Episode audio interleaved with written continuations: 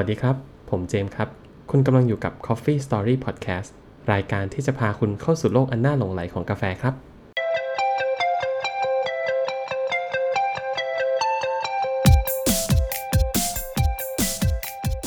ก็สวัสดีนะครับ กลับมาพบกันอีกครั้งกับ The Proof c o b u Coffee Podcast ของพวกเราอีกครั้งหนึ่งนะครับสำหรับวันนี้ใครที่รอฟังเสียงคุณเจมส์เนี่ยก็อาจจะผิดหวังหน่อยนะครับ เพราะวันนี้ผมมาคนเดียวนะครับ แต่ก็เรายังทำกันอยู่นะครับ แค่คุณเจไม่ว่างเนาะอ่าสำหรับวันนี้เนี่ยผมก็อยากจะมาเล่าเรื่องเครื่องชงกาแฟอีกตัวหนึ่งเหมือนกัน แต่ครั้นี้เป็นเครื่องชงที่อาจจะใกล้เคียงกับดริปที่เคยเล่าไปนะครับ แต่ตัวนี้เป็นตัวที่ชื่อว่า k i m e x อืม k i m e x สะกดด้วย C H E M E X นะครับ หน้าตาก็จะเหมือนคล้ายๆ Fast ห้อง Lab อะเนาะเอองั้นเรามาเริ่มจากประวัติก่อนดีกว่าแล้วกันนะครับสำหรับ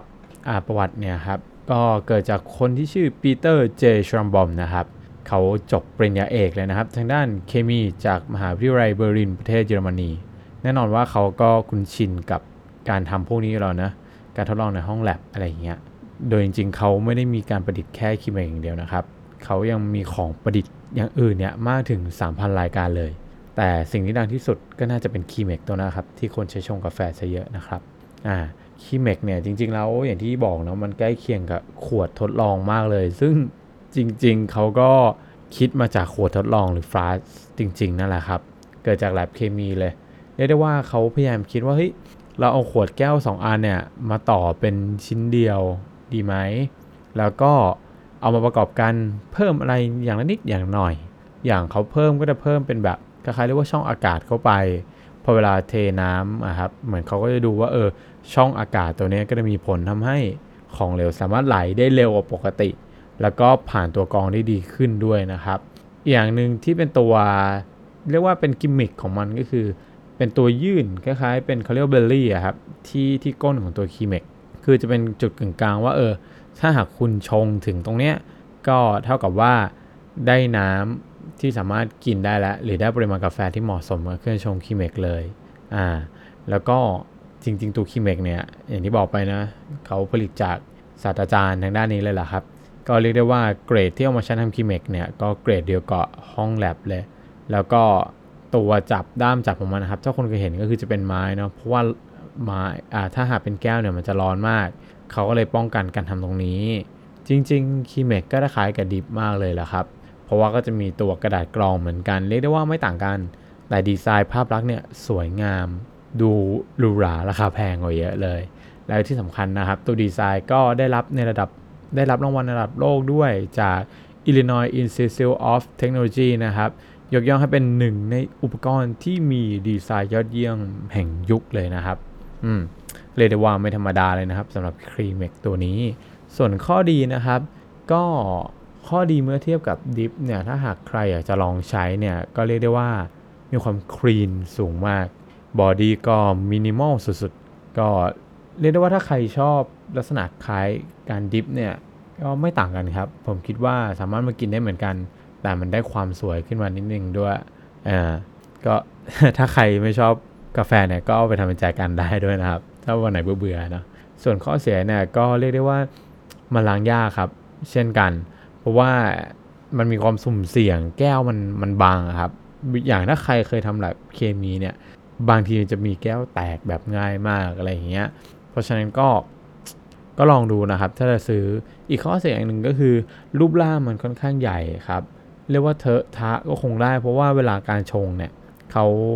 เขากะไม่ได้ชงคนเดียวแหละ ก็คิดว่าอยากให้ชงหลาย ๆ คนกิน เพราะว่าพอชั่นในการชงเนี่ยค่อนข้างเยอะเนาะตามสูตรที่เขาให้มา ก็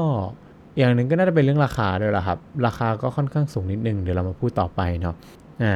พอเราดูแล้วว่าเออประวัติคืออะไรข้อดีข้อเสีย ตอนนี้เรามาดูเรื่องวิธีใช้กันบ้างเนี่ยนะครับ เราก็จะมา introduce การสั้นๆ เกี่ยวกับวิธีใช้หรือวิธีการชงเจ้าตัวคีเมกกันนะครับ ก็ใช้กาแฟเยอะหน่อยนะ เราใช้กาแฟประมาณ 42 กรัมนะครับ ในการชงตัวคีเมกตัวเนี้ยอ่าก่อนอื่นก็หลังจากก่อนที่เราจะเริ่มชงเนี่ยก็มีการล้างฟิลเตอร์ออกก่อนเนาะ แล้วก็ค่อยใส่ตัวเมล็ดกาแฟลงไปที่บดแล้ว ก็บดก็หยาบหน่อยก็ดีนะครับ อาจจะหยาบพอๆกับ drip ก็ได้อ่าหลังจากนั้นก็เข้าสู่การ blooming กาแฟแหละก็ที่เขาแนะนำนะครับ จะเทน้ำลงไปก่อนมาสัก 150 กรัม แล้วก็ใช้ช้อนหรือ chopstick ก็ได้ ค่อยๆแบบอาจจะ stir มันเล็กน้อยอ่าอันนี้คือณวินาทีแรกเนาะพอครบ 45 วินาที ให้เริ่มเทอีกครั้งหนึ่งอ่าค่อยๆเทลงไปนะครับ เทจน น้ำเนี่ยชั่งน้ำหนักได้ประมาณ450 กรัมของน้ำแล้วก็ให้หยุดหยุดปุ๊บรอมา1นาที ประมาณนาทีที่1.45นะครับหรือ 1 นาที 15 วินาที ก็ใส่น้ำลงไปอีก ให้ได้น้ำโททอลทั้งหมด 700 กรัมนะครับ และสุดท้ายก็รอประมาณสักนาทีที่4ครับ ก็คิดว่าน่าจะเหมาะสมแล้วเราก็สามารถสังเกตอย่างที่ผมบอกไปเนาะมันจะมีเบลลี่อยู่ที่ อยู่ที่ตัวคล้ายก้นของตัวคีเมกเนี่ยก็จะเห็นว่าเออถ้ามันอยู่จุดจุดนั้นเนี่ยก็ได้ได้ประมาณสัก 20 ออนซ์หรือ 700 กรัม ใกล้เคียงประมาณนั้นพอดี ก็เรียกได้ว่า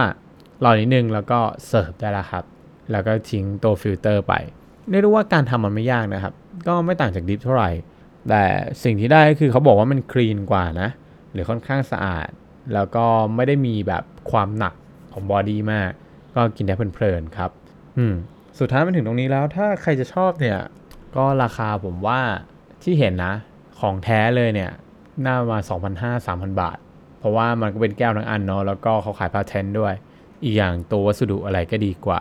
แต่สำหรับตัวของก๊อปหรือของใกล้เคียงเนี่ย ก็อยู่ที่ประมาณ7-800นะครับก็คิดว่าซื้อมาลองกันได้ แล้วก็มาลองเล่นกันขำๆก็ได้นะครับ สมมุติถ้าใครลองเบื่อดิฟก็อาจจะลองมาดู หรือใครต้องการแบบอของตั้งโชว์ดีๆสักชิ้นหนึ่ง ดูว่าเออเราเป็นคนรักกาแฟหรือแบบมีมุมกาแฟอะไรอย่างเงี้ย ผมว่ามีตัวนี้ก็ไม่เลวนะ เป็นตัวหนึ่งที่เอาไว้ประดับบ้านแล้วก็เอาไว้โชว์แขกเข้ามาที่บ้านได้ด้วย เวลาดิบกินก็ดูสวยงามดี อ่า เพราะฉะนั้นก็คิดว่าเป็นคลิปสั้น ๆนะครับ เป็นพอดแคสต์สั้น ๆ ของทางผมเอง ส่วนครั้งหน้าจะมาแชร์อะไรก็ฝากติดตามกันด้วยนะครับสำหรับวันนี้ก็